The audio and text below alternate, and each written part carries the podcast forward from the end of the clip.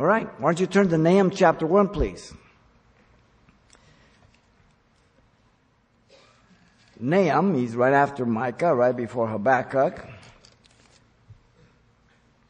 The message is uh, entitled The Perfect Judge. We're going to look at Nahum chapter 1, verse 1 through 8. The city of um, Nineveh was the capital of Assyria, as you know. It had been spared by the judgment of God in the past at the preaching of Jonah. Remember, Jonah hated the Assyrians because they were so cruel and he didn't want to go and his rebellious disobedience, he headed off for Tarshish. And uh, God prepared a storm and a great big fish to swallow him up and he kind of presented a proposition that he couldn't turn down. And he seemingly seemed to be obedient, but he was reluctant, but he went anyway. And uh, in his preaching, um, Nineveh repented. That was around 665 BC.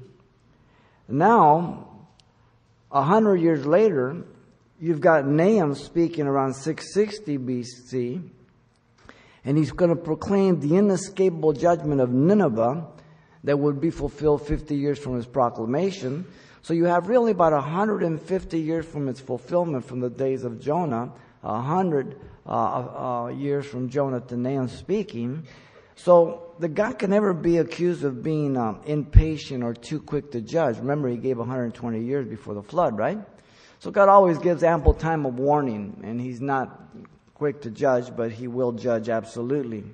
Um, the Medes, um, about 614 BC, um, they took the uh, and attacked the major Assyrian uh, city of Ashur, and Nabopolassar made an alliance with their king. Together, the Medes and the Chaldeans, along with the Scythians, continued the attack until Nineveh fell in 612 um, BC. So the records are preserved uh, in many documents. One of them is in the um, Babylonian Chronicles that is um, housed in the British Museum so that we can verify all these things. But the important thing is we move through it, there was a time when people mocked that there was no such thing as Nineveh, that didn't exist because it was so wiped out completely. And we'll look at some of that as we move through the book and all that. But uh, it's amazing. But then again, God gets archaeologists, digs something up, and proves all the intellectual, stupid people stupider. Um, and so it's nice.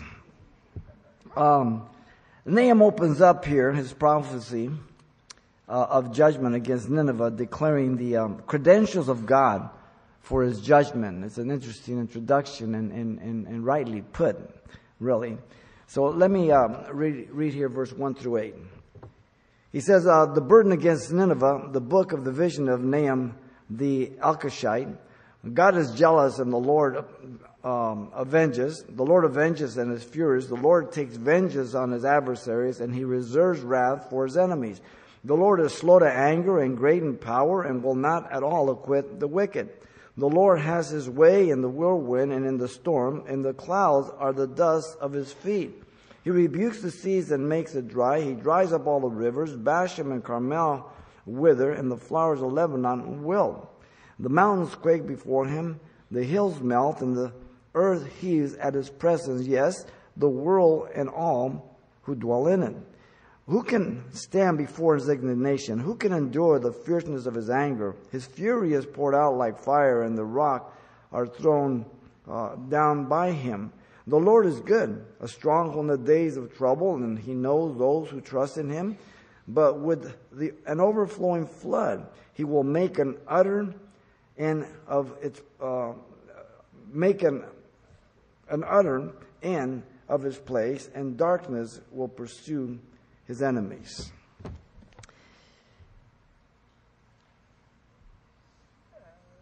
The credentials of God are placed before us here, and they consist of the following thing. You have the nature of God in verse 1 through 3. That's his first credential. Second, the power of God, the middle of 3 down to 6. And thirdly, the justice of God, verse 7 through 8. He begins with the nature of God, which is a, a foundational qualification. Look at verse 1.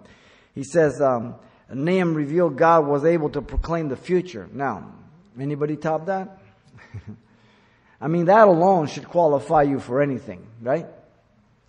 Uh, if you could tell the future, you'd go to the ponies and you'd only have to make one bet. That's it. The prophet Nahum opens the book proclaiming the central theme notice of the prophecy, the burden against Nineveh. The word burden refers to the prophetic utterance of doom. Chapter 1 is the doom of Nineveh. Chapter 2 is the doom described, and chapter 3 is the doom deserved. I mean, she was done. Her number was up. Um, Isaiah 13:1, Ezekiel 12:10 use the word burden. Sometimes the word is translated oracle. It speaks of the in a technical way for the divine revelation.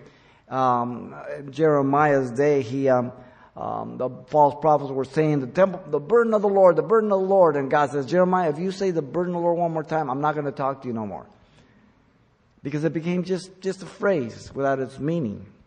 Um, the city of Nineveh was a magnificent capital, as you know, um, a constant dread and, and, and horror to the nation of Israel, perpetual enemies. It was established by Nimrod in Genesis 10:11, as when we studied the book of Jonah. It was uh, Nineveh proper with four large cities that uh, situate on the edge of the trapezoid of Nineveh proper. Uh, metropolitan, uh, believed to be about three to 350 square miles. Uh, Nineveh was uh, bordered um, and bounded by three rivers, and the Tigris was one of them, the other two, and then mountains on the backside. Um, and so it was very fortified. It had its um, its rivers, its dams, its sluices, its um, canals to inundate, and everything else, and all concentric, so that it was just a, a fortress of incredible imagination. When we studied um, uh, Nebuchadnezzar in Babylon, we saw that also. But every one of these places, God said He was going to bring down, and He did. You see, pride goes before destruction, a haughty spirit before the fall. Men trust in themselves. Uh, the outer walls were 60 miles around, 100 feet high, enough for three chariots to drive abreast. Um, there were towers around the wall completely, 200 feet high, guarding the city constantly and the inner wall of the city was three miles in diameter, villages and suburbs and everything else. Just an incredible place. Um, the prophet Nahum was also revealing here, notice the nature of what he was about to proclaim, the book of the vision. So, in other words, this proclamation was God's revelation, not his own. It wasn't because he was bitter. It wasn't because he hated these people though it's revealed true of Jonah, but that's still not the origin of the revelation. It's a vision. It's that which comes by night or, or by, by a person when he's awake, in contrast to dreams when you're asleep. And so this is directly from heaven. Um, Isaiah 1 1, Ezekiel 1 1, Daniel 2 9, many other prophets, the vision that the Lord gave to, and then you would fill in the blank, whatever it is. So this is God directing this vision. Um, and uh, he's just a mere human instrument. And sometimes when you direct people to the Lord or you say, you know, the Bible says this and God says this about this and they don't like it and they think that you're the one that's having that interpretation. You're the one that's telling should be. When it isn't, you're just the messenger. This is what the Bible says. Read it. If you can read English, you can understand the Bible. You may not understand the significance spiritually, but you can understand the content of what it's saying. His name, Nahum, means comfort or consolation in Hebrew. It's the shortened form of uh, Nehemiah, comfort of Yahweh. It's the only time it's found here in the Old Testament. It, uh, the name, not this his name, but a name like his is found in Luke 3:25 in the genealogy of Jesus Christ. But that's it.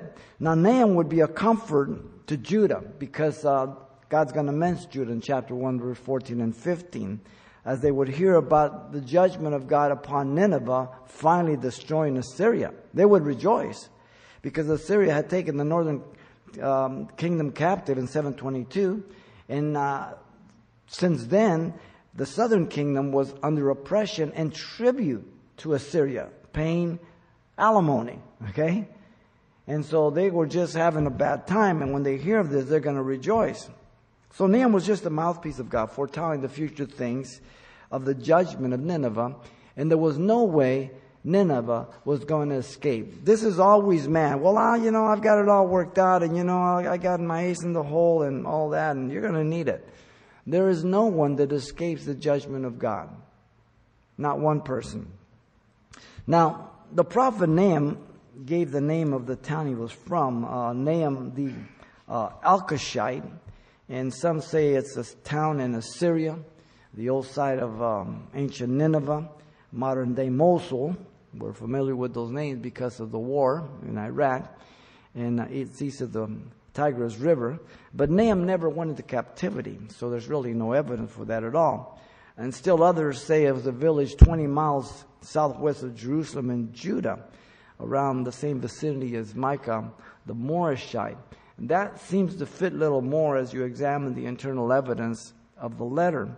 And Jerome says it was a small village north of Galilee. As you know, many times different places have the same name. You know, Las Vegas, you have one in Colorado, you have one in Vegas, you know, or, whatever it is. They repeat them all over.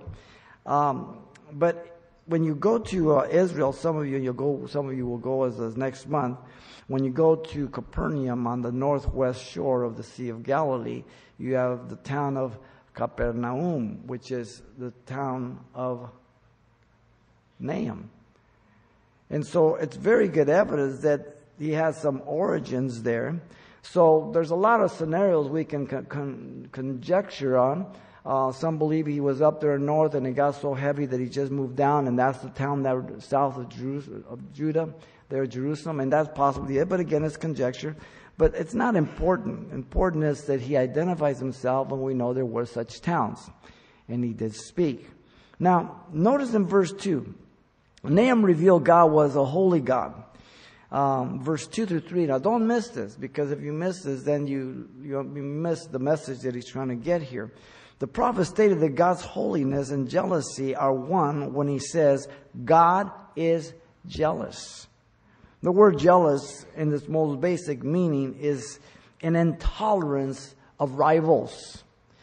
If, if your husband is not jealous at someone hitting on you, something's wrong. If your wife is not jealous when somebody wants to hit on you, something's wrong. They don't love you. Love is jealous. The only problem with our jealousy is sometimes it gets a little tweaked. Okay? But the jealousy of God is not selfish. Our, our, our jealousy is selfish and self-centered often, and it becomes destructive. The jealousy of God is selfless, only looking out for our good. There's the difference. So we try to understand human emotions and apply them to God. Well, you can't. Two different things. Um, the exact form is only used one a time uh, in Joshua 24. Listen to me. It says, But Joshua said to the people, You cannot serve the Lord Yahweh, for he is a holy God.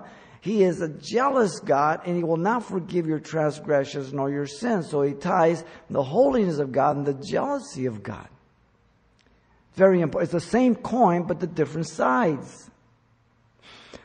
God was jealous over the covenant people of Israel, his wife.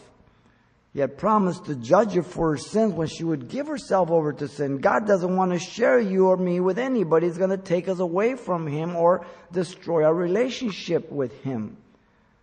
He's looking out for us. The holiness of God demands his jealousy, and his jealousy is the evidence of his holiness. God had joined Israel exclusively to um, his service and swore to protect her from all her enemies. This is the jealousy in our text here. Um, he was going to destroy Nineveh. Nineveh had returned to a life of destruction and sin. They had repented, genuine repentance under Jonah. Not now. How soon they turn back, we don't know, but now it's going to be 150 years. By the time it's fulfilled, 100 years by the time of the proclamation. Nahum chapter 2 or chapter 1 verse 3 says, For now I will break off your yoke from you, in other words, the yoke of, of Assyria from Judah, and burst your bonds apart. So God was going to fight for Israel. Uh, Nahum 2 1, it says, He who scatters has come up before your face. Man the forts, watch the roads, strengthen your flanks. Fortify your power mightily. This is God speaking to Nineveh. But then it's not going to work. You can do all you want. How are you going to defend against God's judgment? Chapter 2, verse 2 of Nahum, he says, For the Lord will restore the excellence of Jacob like the excellence of Israel, for the emptiers, the Syrians, have emptied them out, the Israelites, and ruined their vine branches. So God, being jealous, now fights on behalf of Israel. Notice the prophet stated that God executes righteous justice. Nahum says, and the Lord avenges, the Lord avenges and is furious. The word avenge does not mean to take revenge as we think of it, but vengeance, himself of his just judgment, not satisfying his anger alone. You knock one of my teeth out, I want to knock ten of yours out. That's why the law says eye for eye, tooth for tooth. That's not a, a, a, command to knock his tooth out. It's a limitation on your anger. Most people don't realize that in the Bible. Not a command, it's a limitation on my evil heart. Eye for eye, tooth for tooth. We want eye for life. One tooth for your whole face. We want to go a little farther. So we can't think of God this way. So the word refers to the perfect righteous judgment and justice over disobedience, sin, and evil. God makes no mistakes. The word furious again indicates the holy righteous anger against the sin and the evil that he's going to judge. Notice three times the covenant name of God is related, all in capital letters, Yahweh. And three times the word for uh, avenge. It's the same word in the Hebrew. Twice avenge and once vengeance. Three times the name, three times avenge.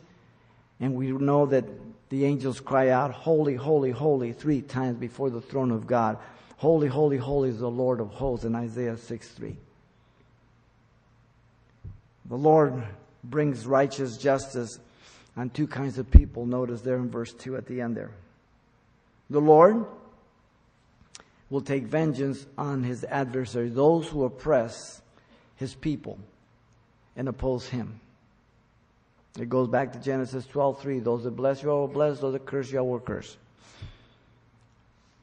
And he reserves wrath, notice, for his enemies. In other words, he guards over it to be poured out in judgment at the right time. So he's patient. Notice in the beginning of 3, the prophet stated no one can ever accuse God of being too quick to judge. Because we're always accusing people. Well, you didn't give me a chance. Well, you know, if you would have told me. Well, you know, if you would have done that. You know, you know how it is. God is the epitome of patience. The Lord is slow to anger and great in power. We've talked about this word slow. It means literally long nostril. In other words, he's not controlled by his anger, his wrath, or his emotions, but by his perfect holiness and justice. The great power, again, refers to his incredible ability to control and overcome and vindicate himself in judgment over anyone in such a way that he does no wrong. See, for you and me, that's impossible. I might be right on target sometimes, but most of the time we're not. God, the heavenly judge, in his heavenly courtroom, cannot ignore sin. Listen to him. And will not at all acquit the wicked in three there. The word acquit means to be found innocent or free of guilt. He's not going to pronounce that on a guilty person. So either our sins are judged upon the cross of Jesus Christ or they're judged upon ourselves. That's the only two choices we have. There's, there's no way out of it. The justice of God cannot be corrupted. It's impossible. You know, when you think in light of uh, God's knowledge and He's revealing the future, and you look at our day and age when 80% plus of all the scientists that have ever lived are alive today, And that's a heck of a lot of information, a heck of a lot of smart people. And even in this age of information technology that we have, the electronic world, but in comparison to God, it's, it's nothing. It's nothing. And a lot of the information we have, it's absolutely wrong. We just don't know it. there, there's a big testing going on in the scientific community uh, that perhaps the speed of light, 186,000 miles per second, is not accurate. There's a lot of stuff we don't know. It changes.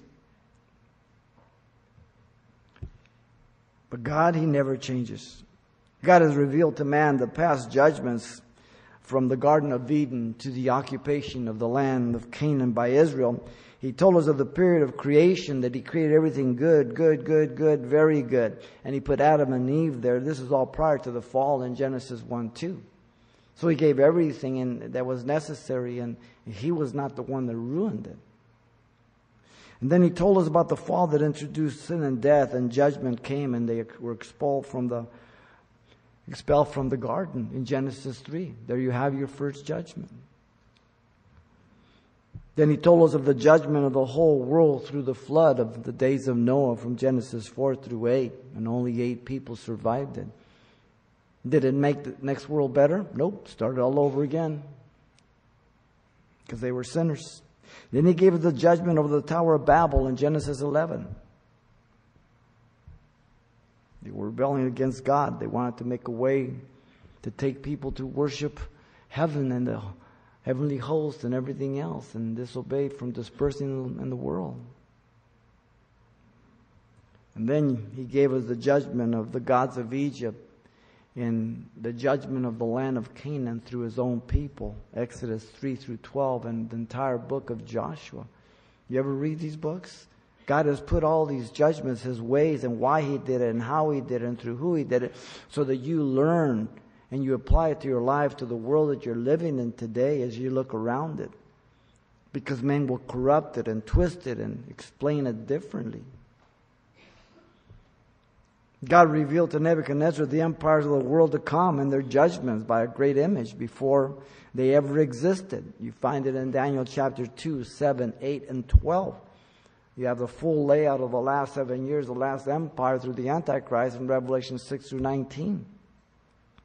He began with the head of gold that was in existence at that time through Daniel as he gave it to Nebuchadnezzar, the head of gold, who would judge Medo Persia or would be judged by Medo Persia by the shoulders and arms of silver. And then the shoulders and arms of silver would be reduced to one nation, Persia, and they would be judged by Alexander the Great, the belly of brass. Then the belly of brass would be judged by Rome, the legs of iron. And the legs of iron would be judged by disintegrating from within and regathering under the ten nation confederacy that would give the ultimate authority to the Antichrist who would rule the world, who would be judged by Jesus Christ at his second coming at the end of the Great Tribulation. All of this before it took place, only when Babylon was there. So he has laid out the history for man. We know. We look back, we see the accuracy of it. Many would love to interpret those books as that they were written after the fact, but that's impossible. It's a complete lie. Listen to Psalm 67 4. Oh, let the nations be glad and sing for joy, for you shall judge the people righteously and govern the nations on earth. That's the millennial kingdom. He judges the nation of the sheep from the goats, how they treated the Jew during the Great Tribulation, Matthew 25. So the nature of God qualifies him to be the perfect judge of man. That's the first thing the name tells us. Secondly, notice verse 3, the rest of 3 down to 6. He gives us the power of God. Nahum declared God is greater than his creation. So he's going to give evidence of all this. Notice the prophet stated God controls the weather of, uh, of nature. The Lord has his way in the whirlwind and in the storm. So God moves in the wind throughout the earth, necessary for the seasons and even some destruction and things that take place um, for the maintenance of the earth and the animal kingdom. How powerful are snow, sea, and desert storms. Destructive. But God is much greater than all of that. He controls it all. He stirs up the sea with his power, and by his understanding, he breaks up the storm, Job 26 12 says. Notice next, he says, and the clouds are the dust of his feet. That's a great picture. This is a theophany, as if God was running through the sky, his playground, and dust kicking up. Interesting.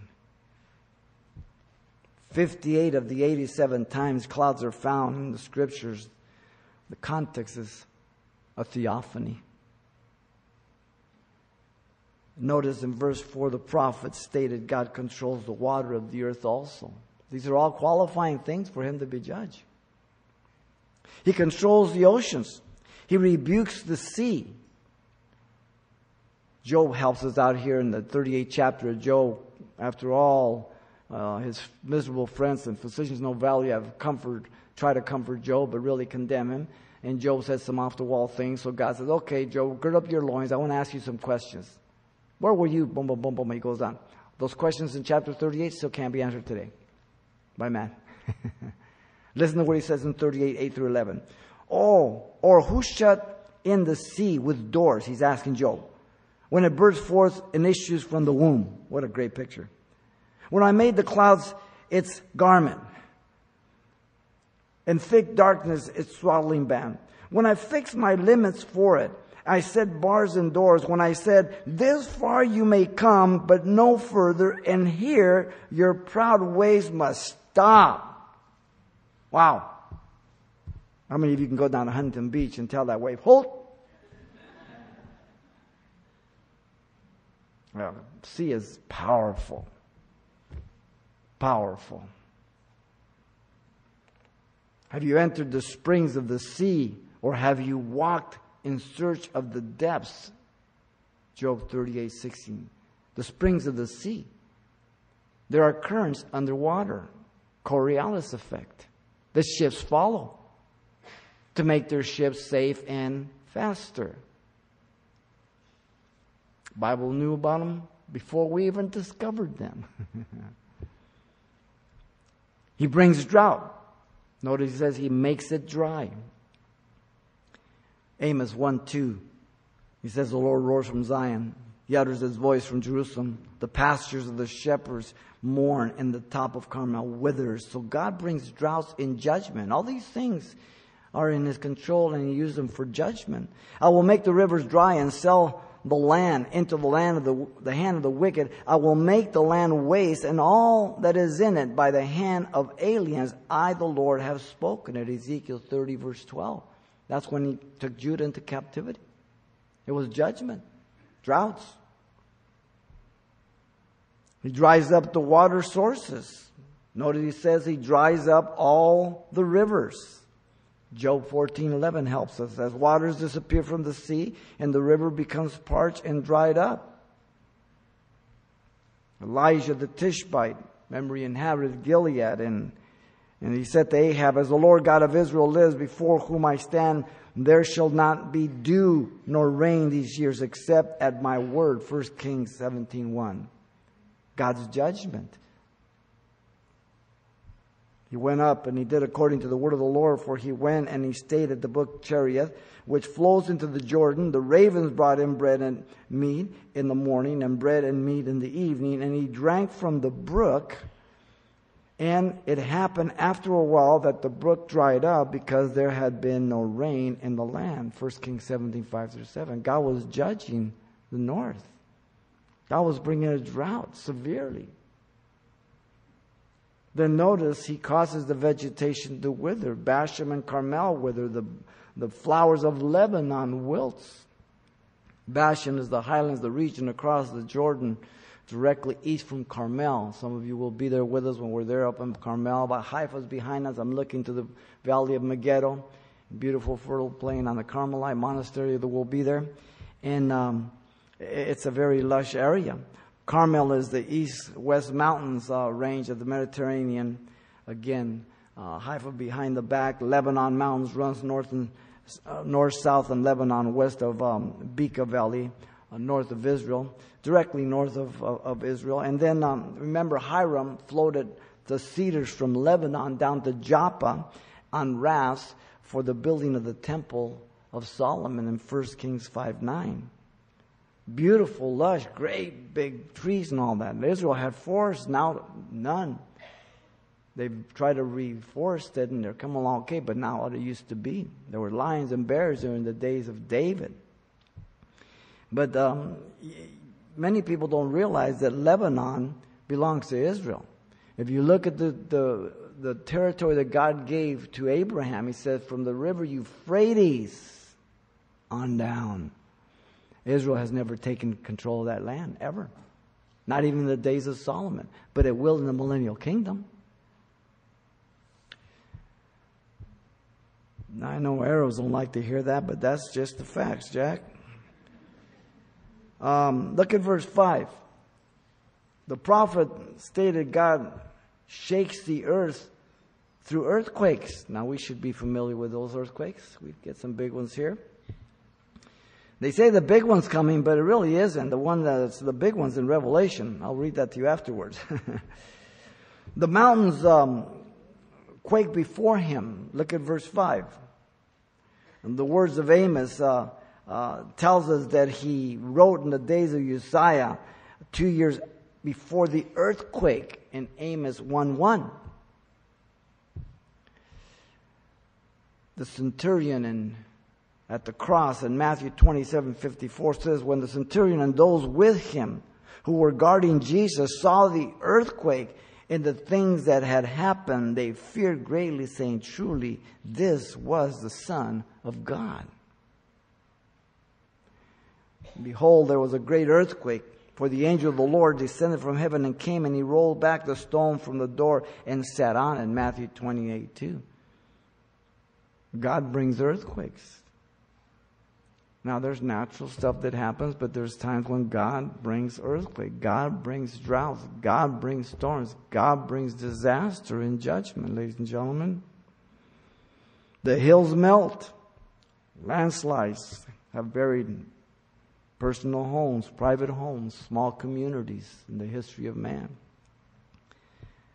Floods and rain have removed overwhelming tons of mud and rocks speeding down hills and mountains.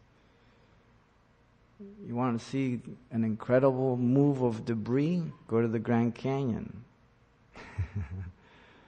God did that through the flood. Just tore that place apart.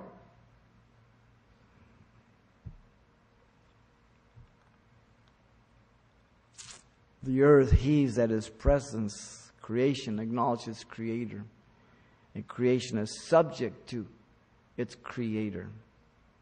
So the prophet says, yes, the world and all who dwell in it, implying every person on earth,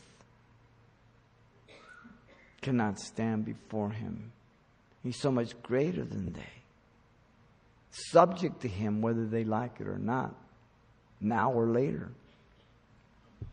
Look at verse 6. Nahum declared no one can survive the day of judgment. The prophet presents a rhetorical question Who can stand before his indignation? The picture is of standing before the authority of the holy God at his tribunal. He's the judge, as well as the prosecuting attorney. The cherubim cover their feet in Isaiah 6 2. With two they cover their feet, two their face, and two they fly, crying out, Holy, holy, holy is the Lord of hosts. The Shekinah glory is just overwhelming. Look at Ezekiel chapter 1 and other passages, but Ezekiel 1 gives you a great picture. There's only one correct answer for this rhetorical question. It is no one. No one. If you say I, you have just failed the course of Bible.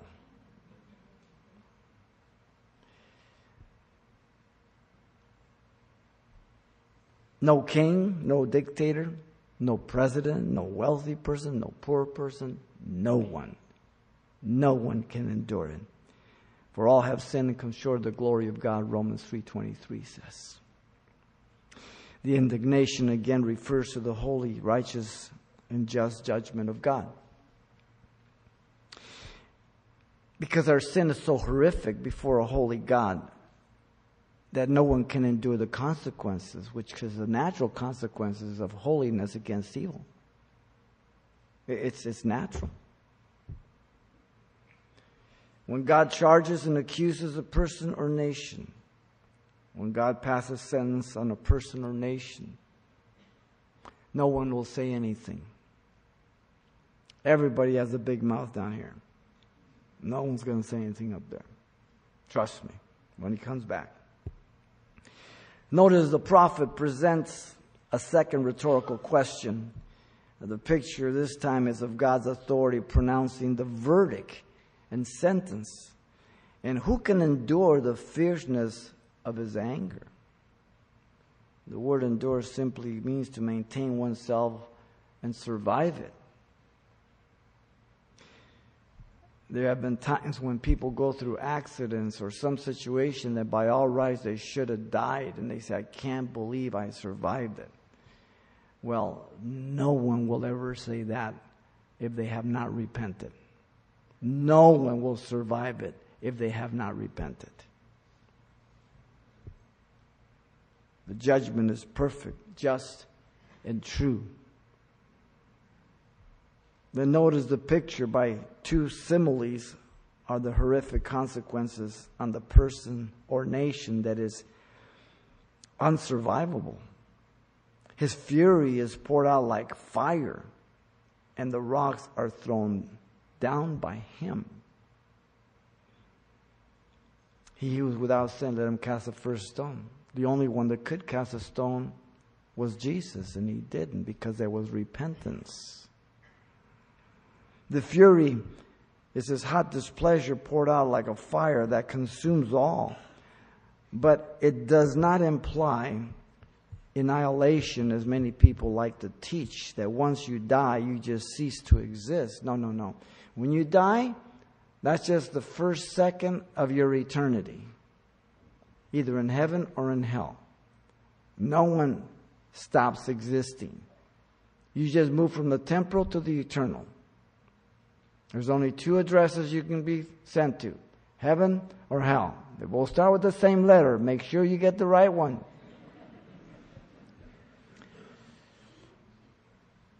The rocks indicate and illustrate the mode of Old Testament stoning death. Listen to Hebrews 10 30 through 31. For we know him who said, Vengeance is mine, but not payback the way you and I do. Vengeance, righteous justice is mine. I will repay, says the Lord. And again, the Lord will judge. Listen, his people. It is a fearful thing to fall into the hands of the living God. Who is God judging in the Old Testament? His people. They're in captivity. Who's the warning in the New Testament against? His people. Those who have the light of God. Those who have the Word of God. Those who know about the judgments of God. You know, the sun is so large that if it were hollow, it could contain more than one million worlds the size of our earth. Is that incredible? There are stars in space so large that they could easily hold 500 million suns the size of ours. There are about 100 billion stars in the average galaxy, and there are at least 100 million galaxies in the known universe. God created them all. and He keeps them all going. Wow. Perspective.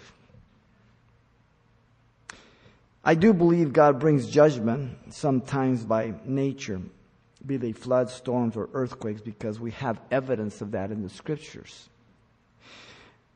We just don't know which one really is the judgment of God. And I'm glad we don't. But for me to say as a Christian that I do believe God judges and is judging by a lot of natural disaster, people go crazy. Oh, you Christian. Oh, Grab a number and get in line. I have evidence for that. What do you have? Nothing but your dumb opinion. Emotions. I just don't know, and thank God we don't.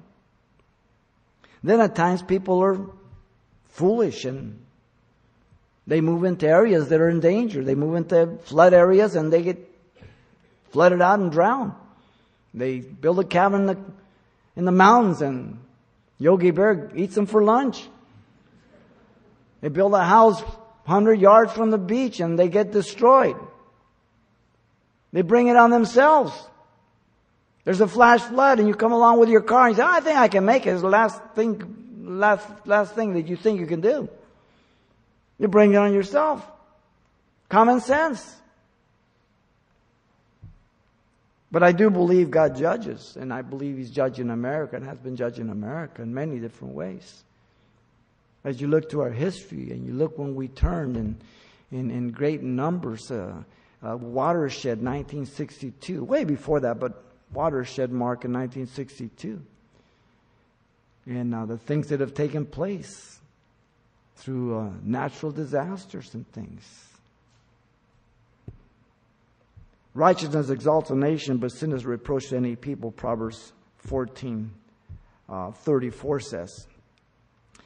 I believe um, God is still bringing droughts and famines.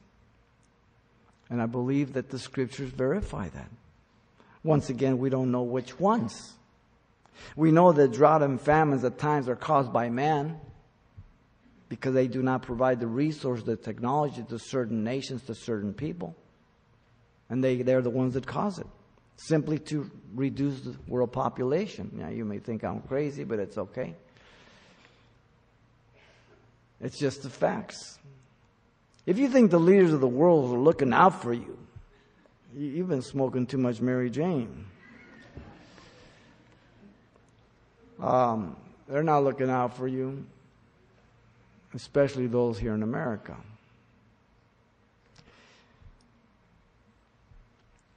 Amos 4 8 says this. He brought drought to judge them, and he says, um, So two or three cities wandered to another city to drink water. But they were not satisfied. Yet you have not returned to me, says the Lord. I did this, you didn't repent. I did this, you didn't repent. I did this, you didn't repent. I put water, you just drank, you came back, you didn't repent. So you know what he says next? You remember Amos?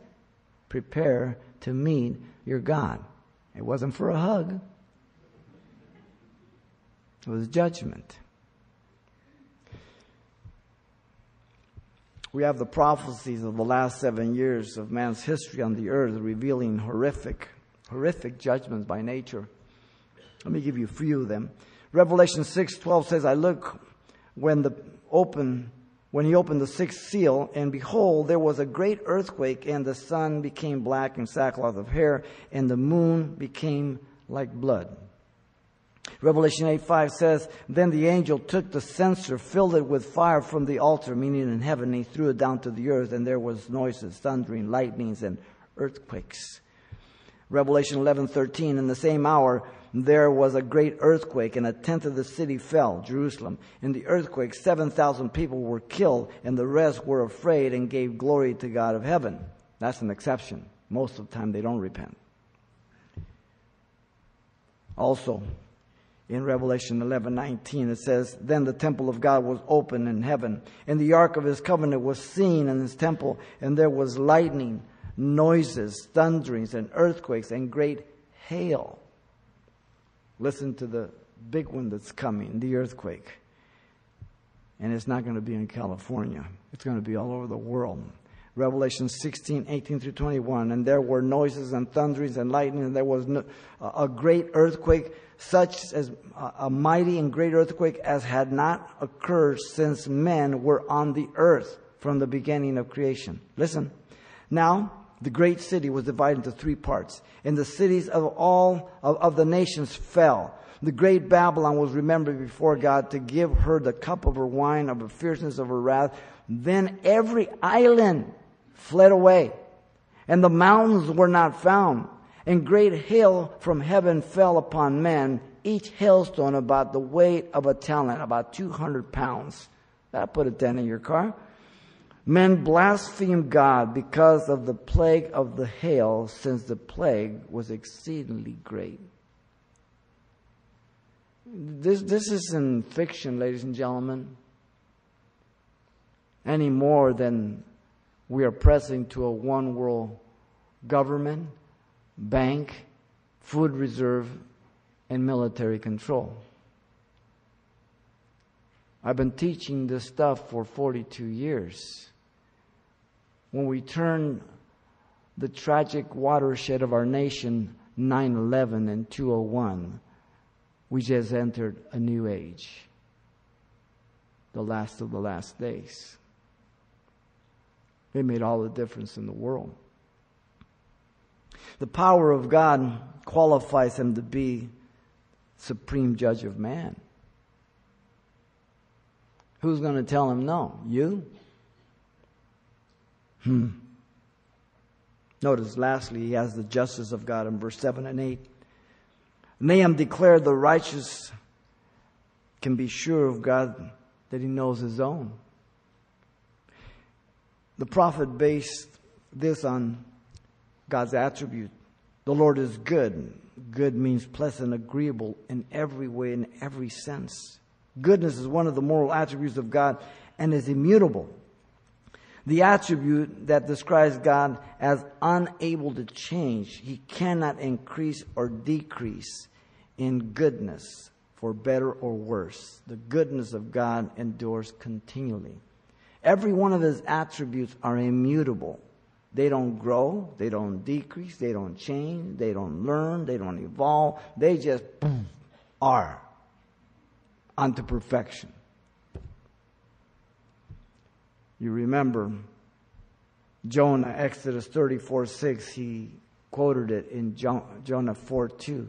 And the Lord passed before Moses and proclaimed, The Lord, the Lord God, merciful and gracious, long suffering and abounding in goodness and truth. That's why Jonah didn't want to go. He knew God was gracious. If they repented, he was going to forgive them. He didn't want to see them forgiven. God's moral attribute of goodness is imparted to man and is responsible for man's potential for goodness. But it's not perfect or consistent, for our bent is towards darkness and evil, not good. We have a potential for good. We're creating the image and likeness of God, but our bent is towards evil. Jeremiah 17 9, the heart of man is, the heart of man is deceitful, desperately wicked above all things. The Lord saw the wickedness of man great on the earth, and every intent of the thought of the heart was only evil once in a while. No, it says continually. Genesis 6 5. Notice the prophet then stated the righteous can depend on God for protection. A stronghold in the day of trouble. Stronghold means a place of safety, refuge, a fortress, if you will, like the Coney, kind of rat like. We'll see some of those when we go up to Engedi, down there by the Dead Sea. Um, and um, one who looks to God, one who seeks God, one who rests on God, one who commits himself to God. Uh, like that coney, he, he knows he's vulnerable, so he, he seeks his protection in the rock where the animals can't get him. He hides in the rock. The time is a day of trouble, times of distress, affliction, tribulations. In view of the time they are alive, every generation. This Bible is sufficient for every Christian in every generation in every country, in whatever home they live in, and whatever people's around them. The books have never changed in number, the content has never changed. People have destroyed the Bible, they're gone, it's still here. Notice the prophet stated God knows who trusts in him. The knowledge that God possesses is not learned knowledge, not acquired. It's innate in him. Omniscience. He knows all things. How do you even have to think? We, we can't even enter into the, that discussion.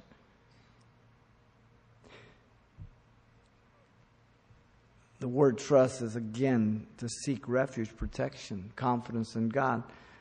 Total confidence like a child to a parent. So the word trust complements the word stronghold, complete dependency, a refuge, a fortress. The flip side of that is in verse 8. Nahum declared the unrighteous can be sure God knows his op- opponents. So you have those who trust and those who oppose. God knows both. Notice the prophet stated, prophesying of the manner of Nineveh's destruction by the overflow of the Tigris River. Listen to the words, because that's exactly how it happened. But with an overflowing flood, he will make an utter end of its place. In chapter 1, 14, the first portion, the Lord has given a command concerning you. Your name shall be perpetuated no longer. Your number is up. Thou fool, tonight your soul is required of you. And you think you're going to build a bigger barn for all your stuff. Hmm. Malach or Nahum 2:11 He who scatters has come up before you before your fo- face. Man the forts watch the roads strengthen your flanks fortify your power mightily. I read this before. But to what? To no avail. This is God's declaration. Your judgment is going to be complete. Nothing nothing left Nahum 2 6. Listen to very carefully. The gates of the rivers are open, and the palace dissolved. That's exactly the record in archaeological finds and all that, how God did it. The Tigris River just came and washed out a whole section of that incredible wall. The prophet stated the complete desperation of the Assyrians. I mean, you know, everybody, again, everybody feels safe and this and that, but then when things start flying and things start happening, everybody's all nice when they have all control, they're sanitized. Well, I would do this, I would do that. Okay, yeah.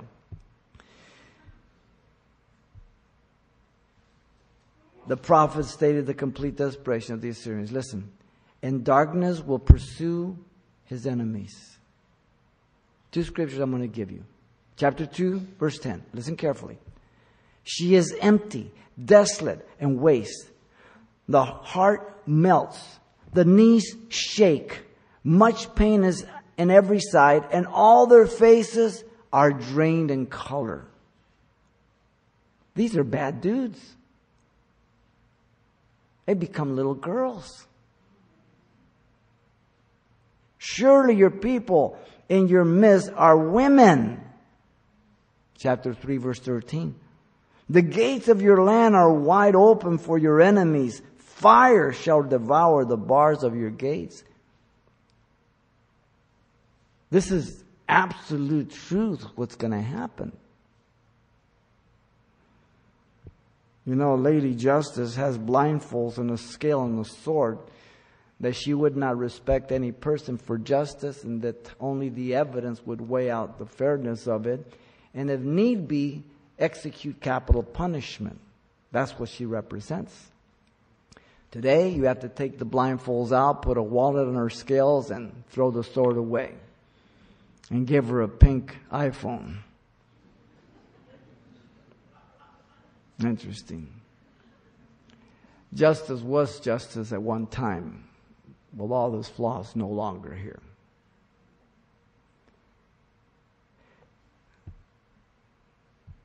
One trial says it all. OJ. It changed everything. down.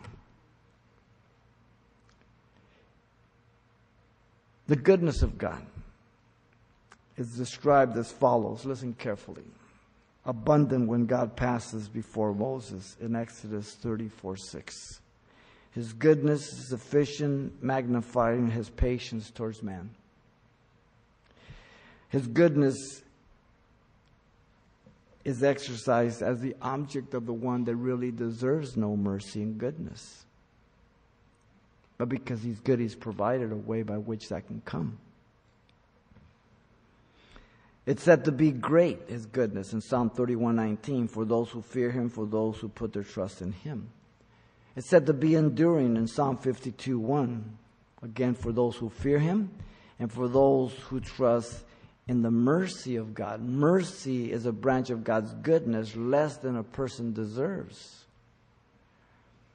It's said to be satisfying in Psalm 65 4 for the man God has chosen and for the man who dwells in God's courts.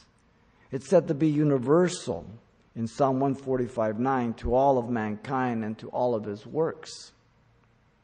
You see, God's goodness is for all who trust in him and is to be celebrated in joy, rejoicing.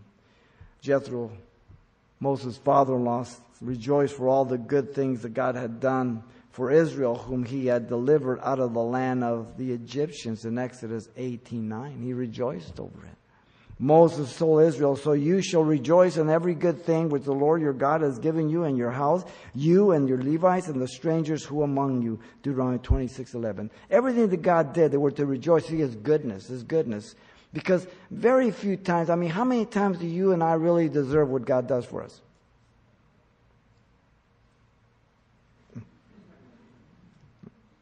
At least we understand each other. If, if God only blessed me when I was good, I'd be dead. If God only blessed me when I deserved it, I might as well walk away.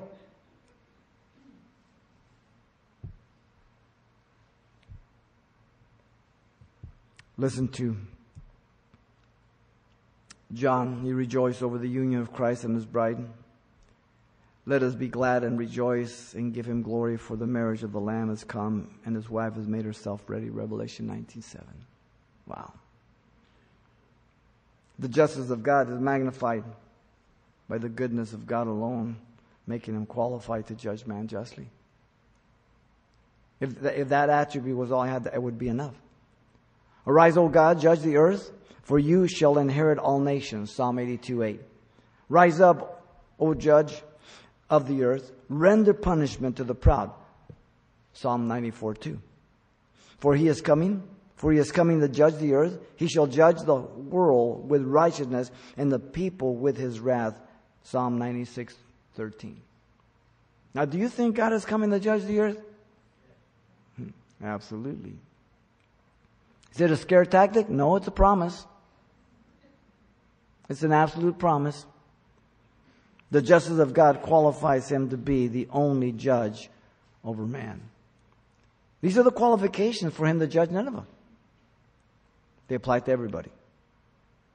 So Nahum has given to us the judgment against Nineveh, declaring the credentials of God. To be able to judge, make those judgments. The nature of God qualifies him to be the perfect judge of man. The power of God qualifies him to be the supreme judge of man. And the justice of God qualifies him to be the only judge over man. All judgment has been given to the Son by the Father. All will stand before Jesus Christ, and their knee will bow for judgment. Right now, they bow for salvation. There's a big difference. If you don't know Jesus Christ, then he would plead with you to bow now so he can pour out his goodness on you. Lord, thank you for your love and goodness. We love you. We thank you. We pray you continue to deal with our hearts. And we pray even now you would speak to those that do not know you here or the internet, Lord.